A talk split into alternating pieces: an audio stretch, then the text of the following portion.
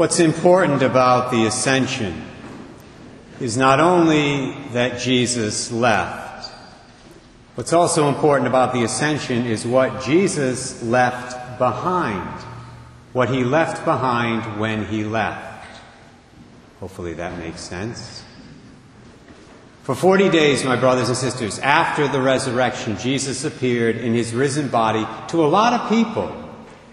St. Paul makes a partial list of them in 1 Corinthians 15. There he says, For I handed on to you as of first importance what I also received, that Christ died for our sins in accordance with the Scriptures, that he was buried, that he was raised on the third day in accordance with the Scriptures, that he appeared to Cephas, that's Peter, then to the twelve. After that, he appeared to more than 500 brothers at once, most of whom are still living, though some had fallen asleep. After that, he appeared to James, then to all the apostles. And then came this day, Ascension Thursday, when our Lord ascended to heaven, took his seat at the right hand of the Father to complete the work of our redemption, and then he stopped appearing. He stopped appearing to his friends here on earth in his risen body. At least he stopped appearing on a regular basis. In that sense, he left. But when he left, he left some very important things behind.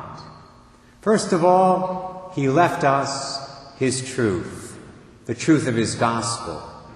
And he left us his church, which he had established on the rock of St. Peter. He established that church in order to guard the truth and defend the truth and proclaim the truth to all the world. I ask you this afternoon, do you personally believe that? I'm sure most of you do, or you wouldn't be here for this Holy Day Mass.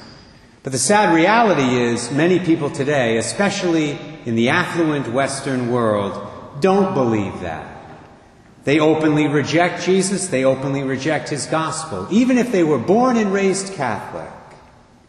Now, we had a perfect example of this just a couple of weeks ago here at St. Pius through the talk that was given by Father Richard Liffrack. Father Liffrack was here at all of our Sunday Masses a few weeks ago as a representative of his religious order, a missionary order in the church, and he was here to seek financial support for that order. And he was a fascinating man. I really enjoyed having dinner with him that Saturday night that he was here. Very interesting background. He was born Jewish. In adulthood, he became a biologist and what he refers to as a scientific atheist. He dabbled in Zen Buddhism for a while, and then finally he was converted to the faith, converted to the Catholic Church, and he eventually, obviously, discerned a vocation to the priesthood. The reason I mention him this evening is not because of his conversion story. It's because of where he's told us he served recently as a missionary and where he intends to serve again as a missionary in the near future. Belgium. Belgium. I hope you realize, my brothers and sisters, if that missionary priest or any missionary priest had come to us here at St. Pius 50 years ago and had stood at this pulpit and said, You know, I've been engaged in some very challenging work as a missionary in Belgium. If a priest had said that from this pulpit 50 years ago, he would have been laughed out of this church. Those in the know would have said to him, with all due respect, Father, you can't be serious. Belgium? Belgium is one of the most Catholic countries in all of Europe.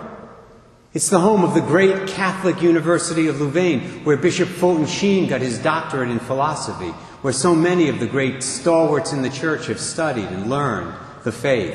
It's not a missionary country like some third world nation in Africa or South America. You say you're a missionary in Belgium? Well, you must have the easiest job in the world. Oh, how things have changed. Do you know that Belgium right now is probably one of the most anti Catholic countries out there. I read the other day, you know how many people go to Mass, how many Catholics go to Mass on a regular basis there in Belgium?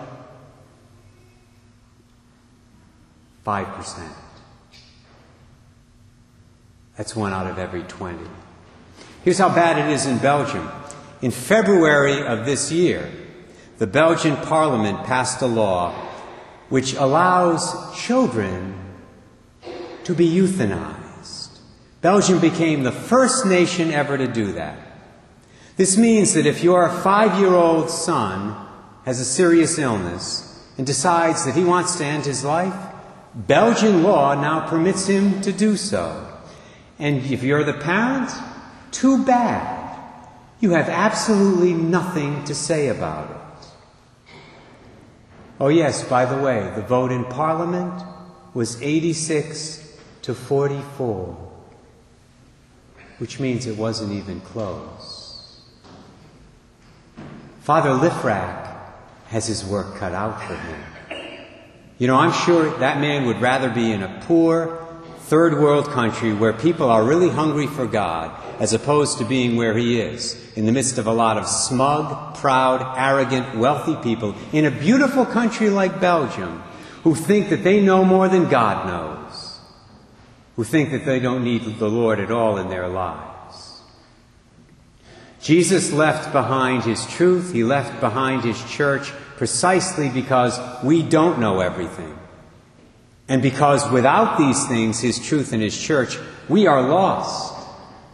As so many in Belgium right now are lost. But even if we know the truth, even if we believe in the truth that the church teaches, it's still very hard to live it, isn't it? Still very hard to be faithful to that truth in our lives, which is why Jesus at his ascension also left behind the sacraments. For example, he left behind the Eucharist to give us the power to live his gospel. And he left us the sacrament of confession to get us back on the right track whenever we fail to live the gospel as we should. Hopefully, all of us take advantage of both of those sacraments as often as possible. And the availability of those sacraments gives us hope, which is one of the most important things Jesus left behind at his ascension. Without hope, without the hope of eternal life that flows from the resurrection of Jesus, this life really has no meaning at all. I mean, what are we doing here? We're biding some time, and then we check out. St. Paul knew how important the gift of hope was for us, which is why he said these words to the Ephesians, and we heard them a few moments ago in our second reading. May the God of our Lord Jesus Christ, the Father of glory, give you a spirit of wisdom and revelation, resulting in knowledge of him. May the eyes of your hearts be enlightened, that you may know what is the hope, the hope that belongs to his call. What are the riches of glory in his inheritance among the holy ones? It's a great text. I'll end my homily now as I began it by saying that what's important about the ascension is not only that Jesus left, what's also important about the ascension is what Jesus Christ, our Lord and Savior, left behind. I've highlighted some of those left behind realities for you this afternoon. The bottom line is this Jesus, at his ascension, left behind for us on this earth everything that we need.